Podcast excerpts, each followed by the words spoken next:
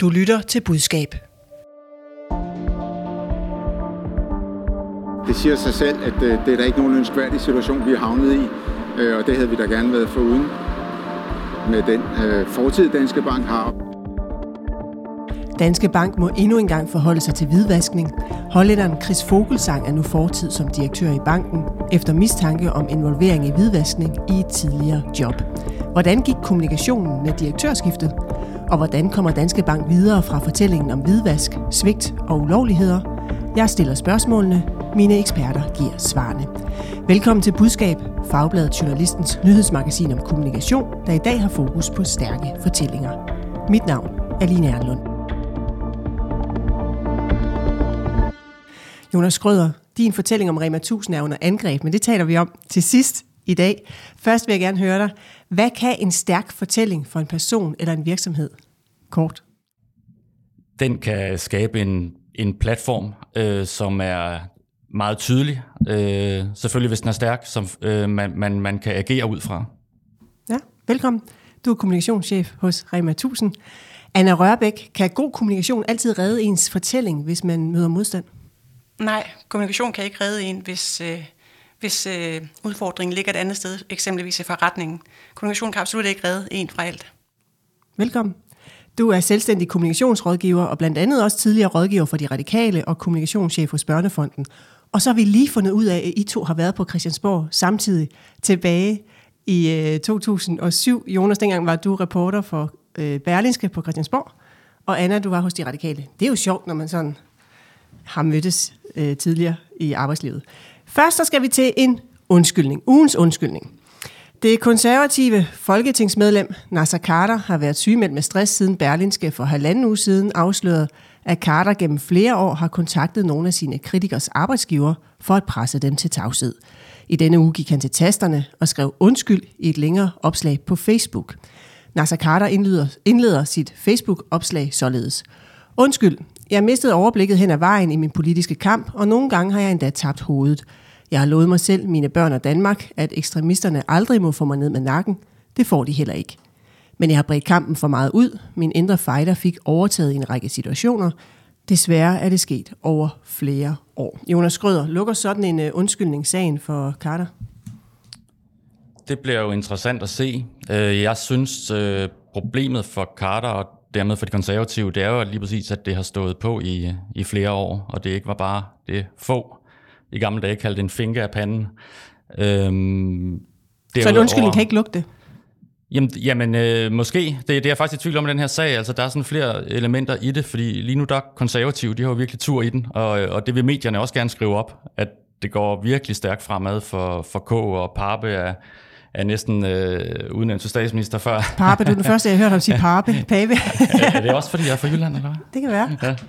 Ja. Øhm, så jeg er lidt spændt på det, fordi medierne, de, de, de bakker op, kan man sige, om de konservative. Der er en spændende fortælling, hvordan det går fremad øh, nu øh, for dem. Så derfor kan det jo godt være, at øh, de ikke bliver jagtet så meget, som man måske ville have gjort i en, i en nedtur. Så øh, Øh, kan man sige, de har jo også været dygtige åbenbart. Jeg undrer mig til at få den lukket forløbet, for hvis man lægger mærke til alt det, der er blevet skrevet om det, så er det jo egentlig kun øh, på de sociale medier, at Pape og, øh, og Khader, de har, øh, de har sagt noget, de er jo ikke blevet interviewet. Nej, de er så heller ikke stillet op til interview. Lige præcis, og det har de jo fået lov til. Det er ja. Ikke blevet jagtet endnu rundt på gangene på Christiansborg. Nej, I skal lige prøve at høre et klip øh, tilbage fra en valgvideo i to tusind og nitten med Naser Khader. Det ord, jeg hørte allermest, da jeg var barn, det var hold kæft. Lad være med at sige, hvad du mener. Det var for farligt. Blandt andet derfor har jeg ikke kunne holde min kæft, siden jeg kom til Danmark. Jeg er meget optaget af ytringsfrihed. Jeg er meget optaget af det danske demokrati. Jeg har kun én mærkesag, og det er Danmark.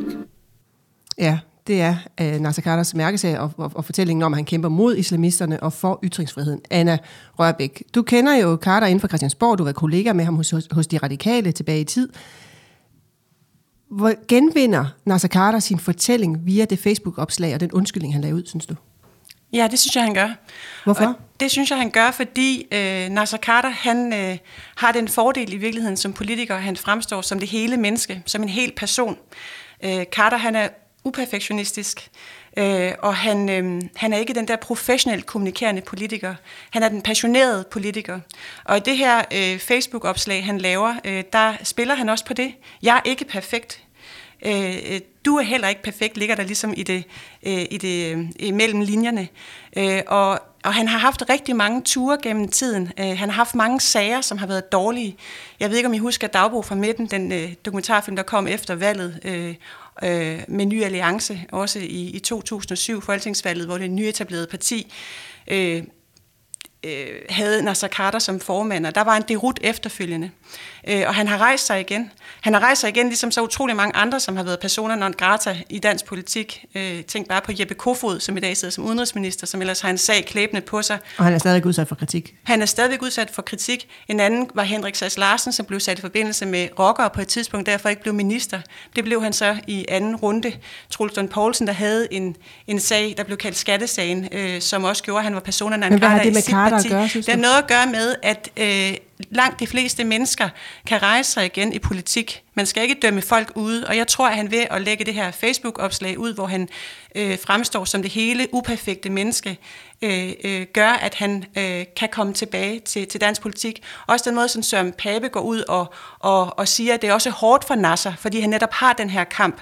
Øh, han er, hvad hedder det, har P E T-vagter osv., der skal beskytte ham, gør, at han er blevet slidt og stresset. Vi skal også passe på Naser, hans kamp. Og nu går han ud og siger, at han har fejlet, og det har han gjort, fordi han ikke er perfekt, men han stadig står ved sin løfte til Danmark om at kæmpe imod øh, islamister. Jonas, du siger, du er ikke sikker på, at sagen er lukket, men er du enig i, at Khaders fortælling om sig selv består? Lige så uperfekt han øh, prøver at fremstille sig i det her Facebook-opslag, lige så perfekt er det jo øh, skrevet. Der er jo ikke et komma sat forkert, øh, ligesom der heller ikke var det i Papes på, øh, på, på hans Twitter, da han, han gik ud. Og øh, Jeg, jeg, jeg, jeg kan sagtens følge dig i, uh, i, at han skaber den her fortælling om, at han er uperfekt og så videre, men jeg kan også bare dybest set undre mig over, at politik, hvor skørt det kan være nogle gange, fordi øh, han har nemlig fået lov til at rejse øh, sig igen og igen, og det har andre politikere også. Øh, han er medlem af det konservative Folkeparti, øh, der om nogen øh, står for ordentlighed og så videre, og vi har en... Øh, en Pape, som, øh, som også virkelig driver den agenda. Øh, og så har vi så en meget, meget fremtidende folketingsmedlem, der får lov til at skrive kneppen ged til en øh, vælger og, øh, og blive tilgivet. Jamen altså, vi har jo folkestyre, og man kan da få lov til at blive tilgivet, men jeg undrer mig bare over at sige, hvis, hvis det ikke kommer til at smitte mere af på, øh, på de konservative som helhed, jo mere de også stiger i meningsmålingerne, det er jo også, altså, de må jo blive vejet på en lidt anden vægtskål snart. Vi må se, hvad fremtiden bringer. Vi skal videre til dagens andet emne.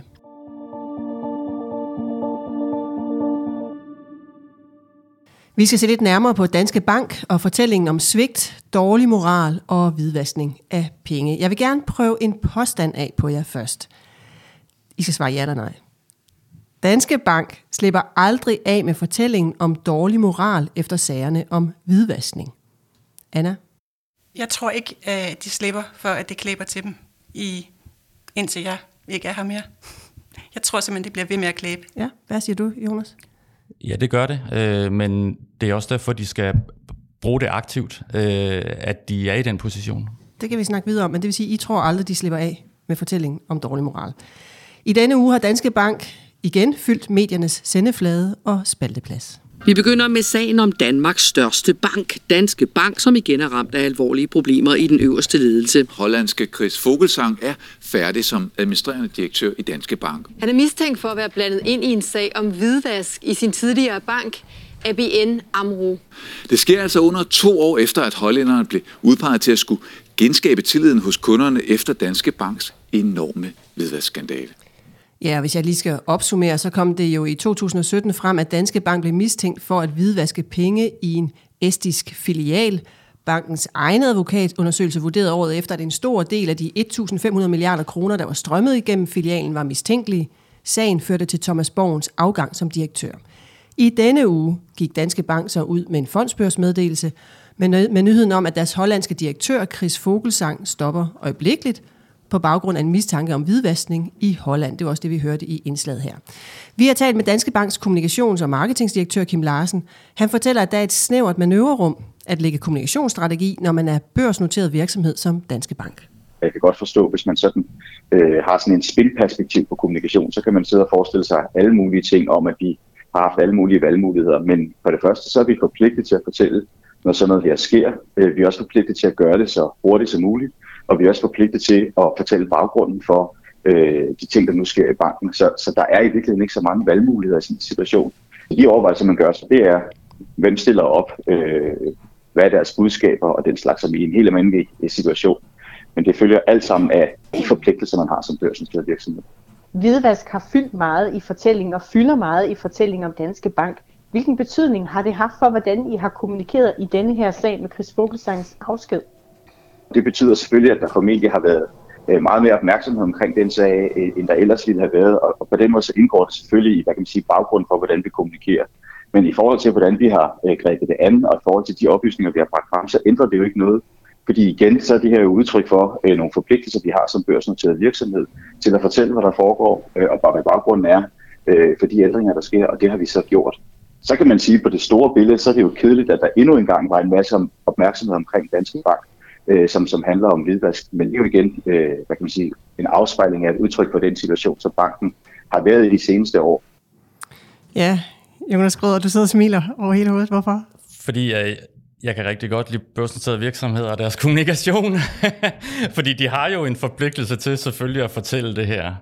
Men de skrev dog ikke i overskriften, at det både var et bestyrelsesmedlem, hollandsk Gert Salm og øh, Chris Vogelsang, der stoppede øh, bestyrelsesmedlemmet. Det stod i sidste linje, og de har jo begge to en fortid i A B N Amro.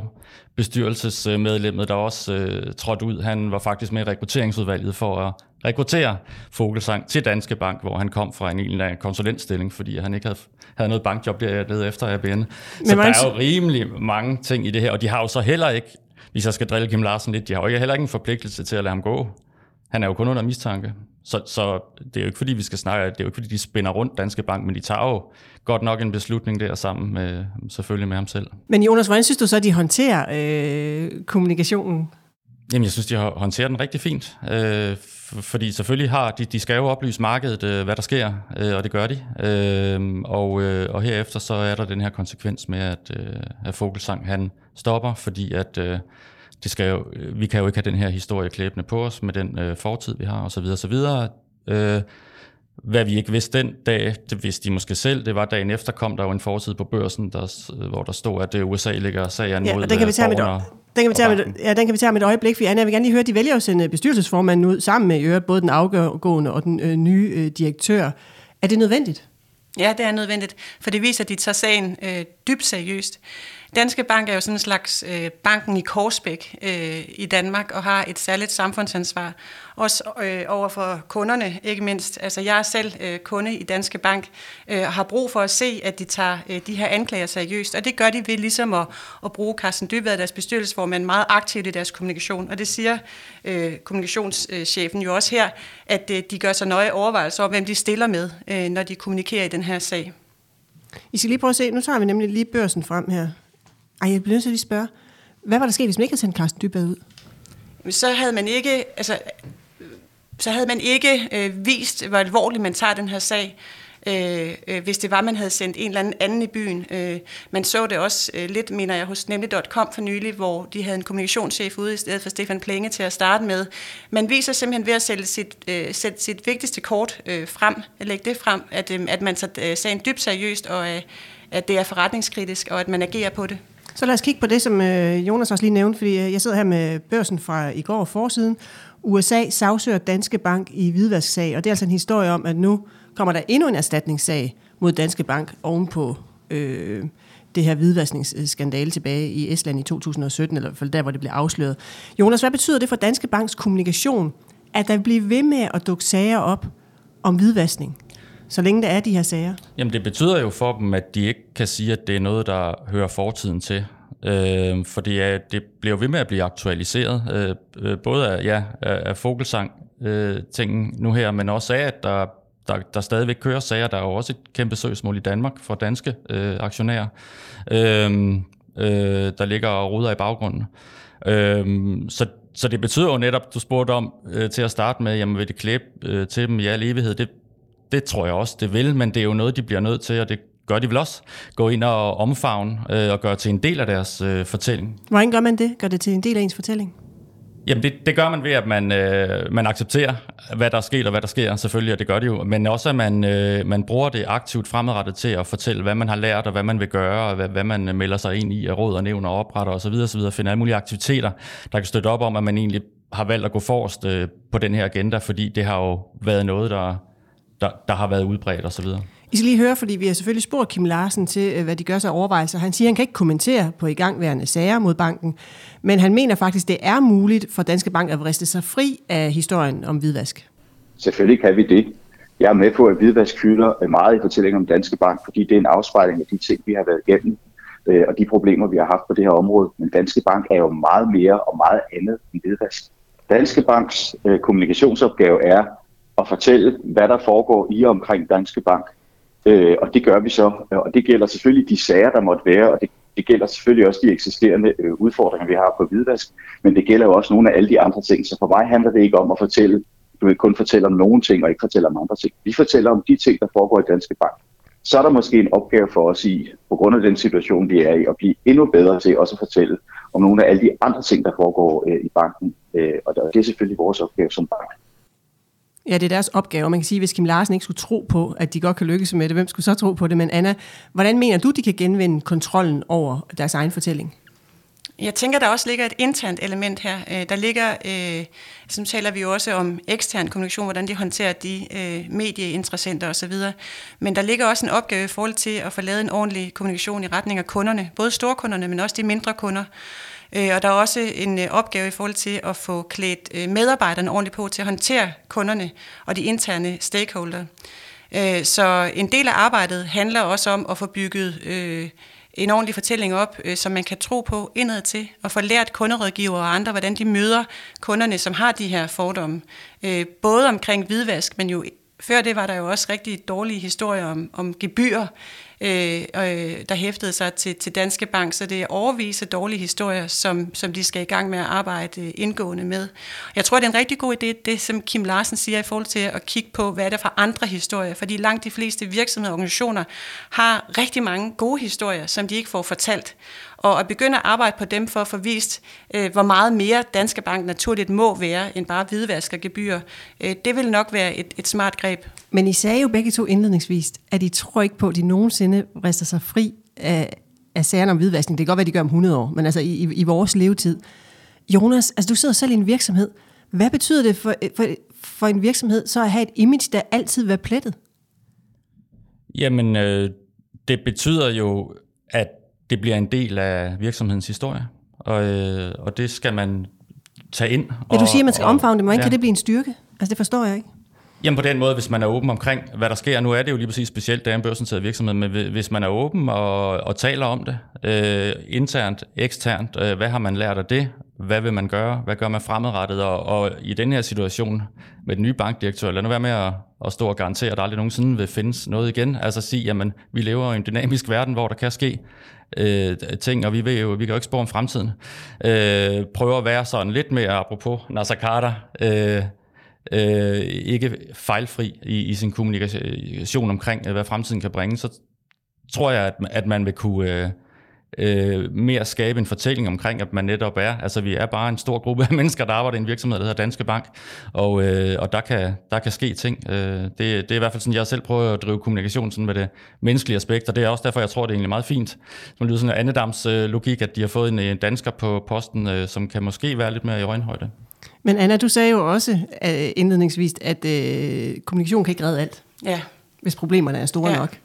Hvad betyder det for Danske Bank? Altså jeg vil starte med at sige, at jeg synes, det er ret vigtigt netop, når vi som kommunikatører øh, tror, at vi kan nogle gange fikse det hele med kommunikation og kommer og siger til en eller anden C E O, du skal bare begynde at kommunikere på den her den her måde. Der er jo masser, man ikke kan løse med kommunikation. Fordi hvis der ligger en forretningsudfordring, øh, at der ikke er blevet ryddet op eksempelvis i de her hvidvask-sager, øh, eller man ikke har gjort sit arbejde grundigt nok øh, i rekrutteringen, så kan det ikke løses med kommunikation. Man kan måske lappe lidt på det. Øhm, Det som, det som, i forhold til det her med Danske Bank, og om det kan blive en fordel for dem, det, det ser jeg slet ikke, det kan blive på nogen måde. Men de kan tage højde for det i deres kommunikation fremadrettet, at de ligesom, kan man sige, har fået tildelt en monsterrolle i et narrativ, i en fortælling. Og derfor skal de være meget opmærksomme på, at det, de siger, kan blive opfattet anderledes, end hvis de bare stod helt rene i en anden position i fortællingen. Hvad betyder Så, det helt konkret? Det betyder for eksempel... Øhm, For eksempel, hvis du ser på øh, medicinalindustrien, så har man en myte om, at de er ret grådige. Øh, og hvis de så går ud og siger, øh, fordi de har, de har så en monsterrolle, de er blevet tildelt en monsterrolle i fortællingen, hvis de går ud og siger, i forbindelse med det her personlige medicin, som er en ny måde, man kan medicinere mennesker på, hvor man tager mere højde for det enkelte menneske, hvis man siger som medicinalvirksomhed, stop med at behandle patienterne ens, så lyder det meget voldsomt, men hvis Enhedslisten sagde det, så ville det blive opfattet på en anden måde. Så alt efter, hvad for en rolle man har i fortællingen, så betyder det, man siger noget forskelligt. Et andet eksempel er Morten Messerschmidt og øh, Natasha Rabbern, som øh, for en ti års tid siden sagde det samme, giv mig Danmark tilbage, det var en strofe fra hendes sang, og bagefter brugte Dansk Folkeparti det i en kampagne. Der betyder noget forskelligt, alt efter, hvad for en rolle man har i fortællingen, om man er monster eller offer, eller hvad man end er. Positioner kommunikerer, og det kan de tage højde for i deres kommunikation fremadrettet, at de er blevet tildelt en monsterrolle. Men der er jo også øh, nogle roller i en virksomhed, og, og der vil jeg gerne runde af, fordi Jonas, vi kan godt sidde her i sådan en anden kommunikationsform og blive enige om, at kommunikationen også nogle gange kommer til kort. Men hvordan overbeviser man sin C E O om det, sin ledelse om det, at prøve at høre her, den her plet kan vi ikke vaske af med noget kommunikation eller en smart kampagne?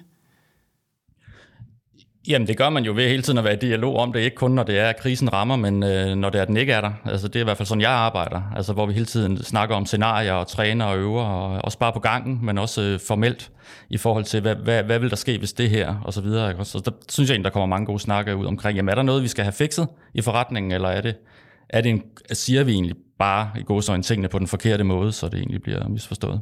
Så jeg mener, at man skal hele tiden træne med sin... med sin ledergruppe og, og, og med, med de vigtige stakeholder internt omkring, hvad, er der noget tilretning, eller er der noget kommunikation, der skal kun tilrettes? Vi skal videre til dagens sidste emne.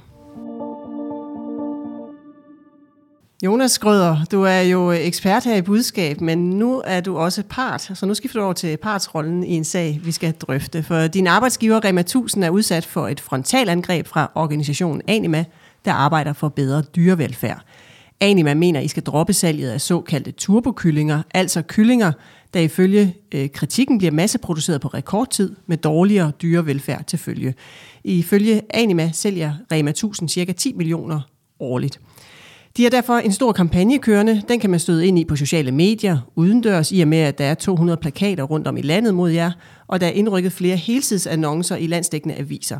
Derudover er der løbende små demonstrationer foran jeres butikker. Det lød blandt andet sådan her på Animas Facebook-side for godt en måned siden. Så står vi som sagt her på Forum Station i København. Vi har en demonstration ude foran Rema med et budskab om at droppe turbokyllingen. Og vi står her stadig en times tid endnu, så du kan stadig nå at komme ned og være med, hvis du har lyst. Og ellers så kan du holde øje med vores aktiviteter fremover. Ja, og Anima mener, at Rema tusind er for langsom til at fase disse kyllinger ud af varesortimentet. Vi har jo valgt at starte en kampagne, efter vi i over to år har haft en, en god dialog, som desværre ikke har ført gode resultater med sig. Og så er det der, hvor vi siger, at så er vi nødt til også at bringe forbrugerne med ind i samtalen for at, at hæve det her niveau højere på dagsordenen og, og vise over for Rema, at det her det er noget, der er vigtigt øh, for, for deres forbrugere og for, for det samfund, øh, som, som vi altså er en del af. Ja, det var kommunikationschef i Anima, Torbjørn Schønning, vi hørte her. Jonas Grøder, nu ser vi på kommunikationen og ikke sagen som sådan eller kyllingerne som sådan. Det må være i et andet program. Kommunikationsmæssigt, hvordan håndterer I i din afdeling at have en kampagne imod jer? Jamen det gør vi da ved selvfølgelig at interessere os for, hvad det er, de siger om os. Øhm, hvordan gør I det? Jamen vi læser jo det, de, de skriver og orienterer os, når de har de her demonstrationer. Øh, nu har vi forstået budskabet efterhånden. Øh, og så øh, prøver vi jo faktisk ikke at være med til selv at tale sagen op. Øh, fordi øh, så får den jo endnu mere udbredelse. Øh, øh, Hva, vil sige du nej til interviews om det så for eksempel? Nej, overhovedet ikke. Øh, det gør jeg ikke, men øh, jeg, øh, jeg reagerer ikke hver gang, at de kommer med noget nyt, øh, Anima. Øh, fordi at øh, det, det, det er gentagelser, de kommer med, og de, de prøver selvfølgelig at fremprovokere en reaktion for os. Så jeg siger, men jeg siger absolut ikke nej til interviews eller, eller noget, der ligner det. Men hvad gør I helt konkret? Jeg tænker på sociale medier, Anima opfordrer til, at man skriver på jeres Facebook-side, så jeg tænker, der må komme nogle reaktioner ind. Altså, hvad gør I i det her maskinrum, der hedder Rema tusinds kommunikationsafdeling? Øh, jamen, vi har jo en øh, SoBe-afdeling øh, og, øh, og en, øh, en kundeservice-afdeling, og der har vi jo fået lavet nogle, øh, nogle svar, som vi svarer øh, Anima, når de skriver ind. Det er mest dem, der spørger. Øh, de har så nogle gange haft en kampagne, hvor de skriver i alle mulige opslag på vores øh, side, og der prøver vi også at svare de kunder, der brokker sig over, at Anima de blander sig i noget, der ikke har noget med de her kyllinger at gøre. Så vi har sådan en række standardsvar, vi prøver at svare ud fra, som vi så løbende opdaterer. Hvad så med demonstrationerne? Nu hørte vi her, det er jo foran Frederiksberg, hvor der så står nogen øh, og laver en lille demonstration. Hvordan håndterer I det kommunikationsmæssigt? Jamen, der orienterer vi butikkerne om, at, øh, at der kommer nok en demonstration øh, her på lørdag. Øh, vi har erfaring med, at det ikke er ret mange, der kommer, men de står med nogle skilte osv., og, og øh, det må de gerne. Vi lever i et frit land, og øh, I må gerne, altså siger vi til butikkerne, I må selvfølgelig gerne bede dem om lige at rykke sig til side, hvis det ikke direkte står i vejen udenfor for kunderne, men det plejer de ikke at gøre. Så, så vi prøver egentlig bare at give heads up til butikkerne, og så selvfølgelig har lavet noget intern kommunikation omkring, øh, hvor vi står i forhold til de her kyllinger, øh, og hvad, hvad vores... Øh, Øh, fremadgående projekt er med at få dem udfaset. Ja, for I anerkender jo, at de skal, de skal fases ud øh, over tid. Vi er helt enige, det handler egentlig bare om, øh, om tålmodighed og om, om, at man tager ansvar kun for kylling eller for hele værdikæden, hvor at vi jo gerne vil have de danske producenter med. Og der vil Anima så sidde her og protestere, hvis det var dem, der sad her. Men nu er det mig, der sidder her i forhold til kommunikationsdelen. Anna, hvordan synes du, øh, Rema håndterer det at have en kampagne imod sig? Nu får du lov til at være ekspert, soloekspert her. Jeg synes, de håndterer det rigtig fint. Altså, Anima er heller ikke en så farlig aktør, fordi det stadigvæk er en lidt øh, useriøs spiller. Hvis det var dyrenes beskyttelse, så ville det være øh, mere voldsomt for Rema tusind, og så ville det være nok være nødt til at interessere sig endnu mere for sagen. Øh, så jeg synes, at det, det, det lyder fornuftigt, det Jonas Schrøder og hans afdeling arbejder på. Hvorfor betegner du Anima som useriøs? Og som Fordi en de er meget ekstreme øh, stadigvæk, øh, øh, og de kommer også med beskyldninger, som de ikke helt har belæg for. Det er en meget aktivistisk organisation, øh, en lille øh, organisation, som ikke helt har fået etableret sig endnu som en troværdig øh, spiller øh, i, i mange kredse. Øh, de har det her enormt aktivistiske over sig. Øh, En, en, en, en aktør, man kender, det er jo Greenpeace tilbage fra firserne, som også havde den her meget aktivistiske tilgang. Øh, og og da, vi, da jeg hørte, at, at vi skulle tale om det her i dag, så gik jeg lige ind og kiggede for sjov skyld på Greenpeace hjemmeside, for at se, om de stadigvæk var lige så aktivistiske. Og der har de et jobopslag, hvor de søger en aktivistisk kampagnemedarbejder, som har erfaring i civil ulydighed. Så man kan sige, altså de her... Men der er Anima, altså Anima på deres hjemmeside tager afstand fra ulovligheder, skal jeg lige sige. Så, så, så, så det vi ved, det er, at de bruger kun lovlige metoder. Hvorfor skal det ikke bekymre en virksomhed at have sådan en organisation imod sig? Fordi det som sagt er en lille aktør fortsat. Det er ikke en, en spiller, som, som, øh, som sidder rundt omkring det besluttende bord endnu. Det gør dyrenes beskyttelse i højere grad. De har den her øh, ekstreme, rabiate måde at kommunikere på, som lige nu kan skabe nogle benspænd for dem øh, i forhold til, til, til, til, til beslutninger øh, på, på de højere niveauer. Jonas, jeres egen fortælling er jo discount med holdning, at I vil være ansvarlige, at I vil være bæredygtige, og i tyve enogtyve er I også blevet kåret til det mest bæredygtige brand af noget, der hedder Sustainable Brand Index. Du skal lige høre, hvordan Anima oplever det. Først og fremmest har vi valgt at starte en kampagne rettet mod Rema på grund af, at de sælger så mange turbokyllinger, som de gør, og har lavet så få fremskridt øh, hidtil i hvert fald. Øh, men det er jo klart, at når virksomheden også brander sig på at være bæredygtig, så sker det jo lidt i øjnene. Når der er sådan en vinkel lige foran næsen, og siger, at vi vil gerne gøre det godt, vi er bæredygtige, så vil vi da være lidt øh, dårligt til vores arbejde, hvis vi ikke også sagde, hey, der er faktisk et problem her, som I ikke lever op til, som I burde ud fra jeres egen øh, selvevaluering. Anna, er det ikke et problem for, det, det, det var Anima, Tor, øh, Torbjørn Schønning, vi hørte her, kommunikationschefen Anima, der ligesom angriber den fortælling, Rema har om sig selv, at det harmonerer ikke med, med kyllingerne. Er det ikke et problem for Rema tusind, at man har en sag kørende på noget, der ligesom går imod ens egen fortælling? Jo, det kan man sige. Jeg ved ikke, hvor meget opmærksomhed den har fået, den sag, som Anima, den kampagne, som de har rejst. Jeg har lavet en del øh, annoncer i, i Politikken og andre steder. Ikke? Øhm, jeg tror, at, øh, at det her udspringer jo også af, at Rema tusind, hvis der har fået en, en rigtig god, øh, det tror jeg, øh, Anima selv har skrevet i forbindelse med den her kampagne, de, de er efter Rema tusind, fordi Rema tusind har et, et meget stærkt brand blandt forbrugerne. Øhm, og, øh, og, og selvfølgelig så forsøger Anima at, at, at, at presse Rema tusind, som den aktør de er, til at, at, at, at skrue tempoet op for bæredygtighed. Øh, men Rema tusind kommunikerer jo, de gerne vil have kunderne med øh, øh, i den her omstilling, og det synes jeg egentlig virker helt reelt. Så stadigvæk synes jeg altså, selvom at jeg sidder i studiet her med dig, Jonas, at, at Rema tusind har en, en saglig og fornuftig tilgang til Anima. Og så vidt jeg ved, så har de jo også møder. Og jeg kan se, inde på din LinkedIn-profil har du været i, i dialog med, med deres kommunikationschef, Jonas, med Animas kommunikationschef, og der har I jo faktisk også en, en, en redelig øh, øh, kommunikation frem og tilbage, og en respektfuld dialog.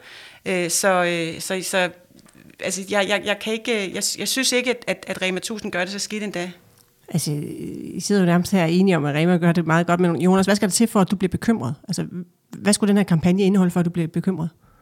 Jamen, der skulle det til, at der var noget reelt i det, og det er der ikke, øh, fordi at de overdriver, og er på kanten øh, mindst af sandheden, øh, så meget, at det jo bare er en gave til mig. Hvorfor er de det? For det er jo rigtig nok, at de har de her kyllinger, I anerkender også, at de her kyllinger ikke har det super godt. Fuldstændig rigtigt, men, men det er i forhold til, hvor meget vi sælger. Vores markedsandel generelt, ikke på kyllinger, men generelt i Danmark, den er femten komma fem procent.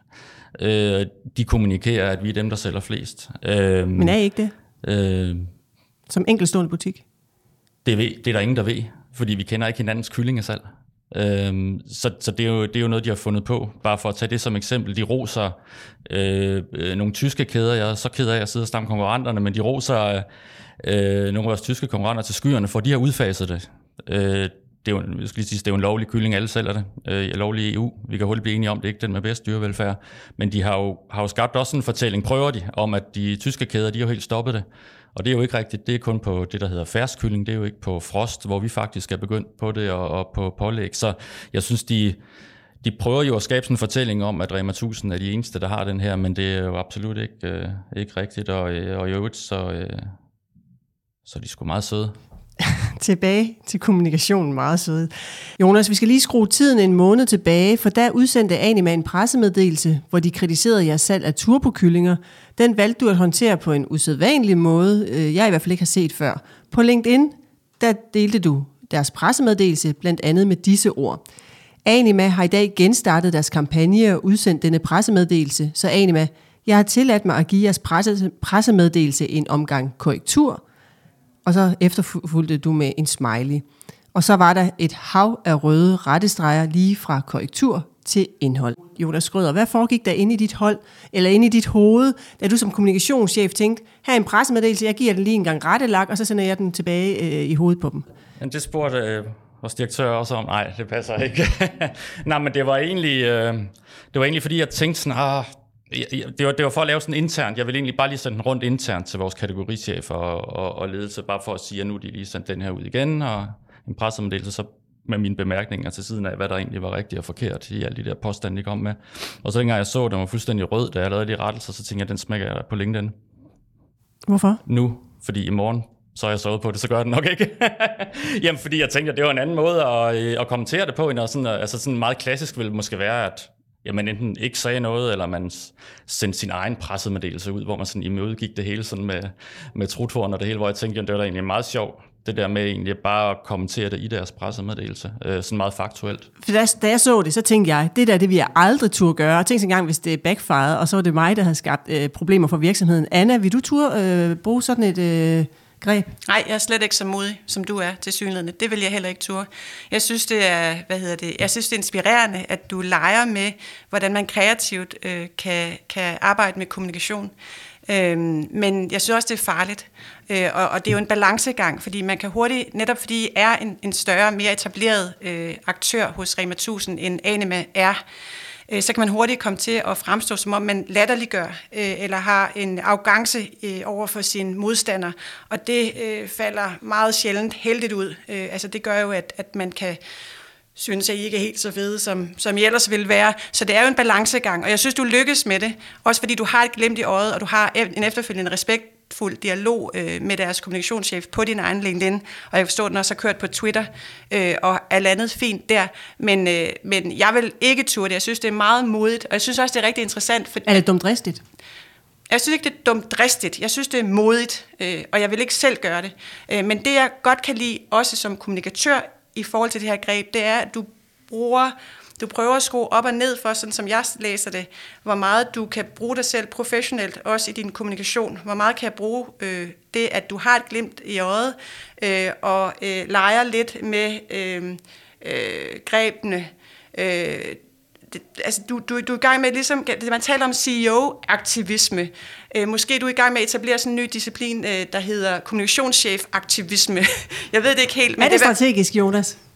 Det er i hvert fald, altså det er rigtigt nok, altså jeg, jeg, jeg er sprogmand helt, helt oprindeligt, jeg kan godt lide at lege med, med sprog og med form, så, så det kommer jo også ud af det, og så prøvede jeg lige præcis i den her at være, altså både, altså det var jo sådan en idé-ting, der opstod i mig, i, i mig selv, med at lægge den ud der, fordi øh, jeg tænkte, jamen, altså LinkedIn er jo meget det her faglige sted, hvor folk lægger alt muligt ud, in, øh, inspiration og powerpoints, og hvad ved jeg ikke også. Så jeg tænkte, det er da måske meget sådan et spændende sted, fordi der er mange kommunikationsfolk også, der følger med, og så prøvede jeg netop at både have glemt i året, så også være i de kommentarer, jeg lavede til pressemeddelelsen, at være øh, meget faktuel, og ikke, øh, hvad skal man sige, besserwisser-agtig, men mere sådan faktuel, i forhold til de påstande, de kom med, og så skrev jeg sådan, hvad, hvad vi mente om det, eller hvad vi egentlig reagerede. Men hvad har du fået af reaktioner på det? Jeg synes alle, det er super fedt.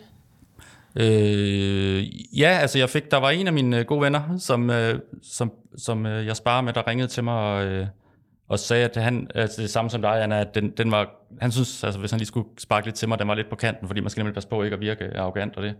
Ligesom du siger det nu, så tog jeg det virkelig til mig, og så er det. Jeg er virkelig glad for, at du siger, fordi det var absolut ikke hensigten. Det var mere at prøve at lege med, med, med form og sprog, og så også, jeg selvfølgelig seriøst kommenterer på det her, det er jo et, et seriøst emne at tage, tage ind i alvorligt, men også at markere, at jeg ligger altså ikke under for alle mulige løse påstande, og bare æder det. Altså nu må I lige stramme op, hvis I virkelig har noget. Ikke også? Har du gjort det samme, hvis det var dyrenes beskyttelse? Ja, hvis de var kommet med, men, men jeg kunne slet ikke, jeg kunne ikke se for mig, at de ville øh, kampagne på den måde, også med, altså med at køre på kant så meget i forhold til, til faktuelle ting. Så, men, men ja, hvis de havde gjort det, men det, det kan jeg slet ikke se for mig, at de ville have gjort. Afrundende, det her med at arbejde med stærke fortællinger, narrativer, hvis man skal bruge et fint ord. Hvis I skal give et godt råd øh, til folk, der sidder derude og arbejder med at prøve at skabe en stærk fortælling i, i deres virksomhed eller organisation, eller hvor det er. Anna, hvad er så det råd? Det taler lidt ind i det, jeg prøvede at forklare tidligere med at position og kommunikere. Man skal være opmærksom på, at i enhver, et hvert narrativ, der er nogle, nogle, nogle roller, der skal besættes. Der er et monster, der er et offer, der er en udfordrer, der er en ekspert, der er et, en helt. Og øh, man har altid øh, en position i en given fortælling. Man skal være opmærksom på, hvad for en man bliver tildelt, og hvad for en man stræber efter. Fordi positionen i sig selv kommunikerer. Ja. Jonas, hvad vil dit råd være? Lad være med at lave det til en kommunikationsøvelse. Øh, de her narrativer og grundfortællinger osv., osv., de er alt for lange.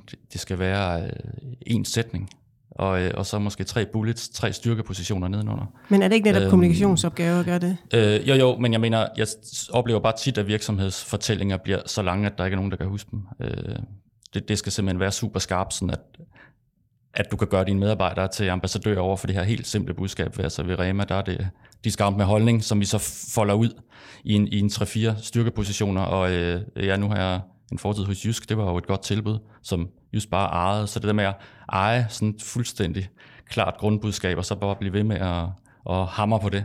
Det, det vil jeg våge at påstå, det er sådan, man kommer ud over stepperne. Jonas Røder, kommunikationschef i Rema tusind, tak fordi du vil tage turen til København. Du sidder i Aarhus normalt, så tak fordi du vil køre herover for at være med i budskab. Rent fysisk, det er jo fantastisk, vi ikke behøver at gøre det online mere. Og Anna Rørbæk, selvstændig i Rørbæk Kommunikation, også tak til dig. Du lyttede til Budskab, der er skabt af Fagbladets Journalisten. Redaktør er Marie Nyhus. Rakkerpark Productions står for lyd og teknik. I dagens afsnit har du hørt klip fra P et, D R et, T V to, YouTube og Animas Facebook-side. Du kan abonnere på vores podcast. Giv den meget gerne en anmeldelse på din vej. Mit navn er Line Ernlund. Og husk, ord er ikke bare ord. Tilsammen udgør de dit budskab.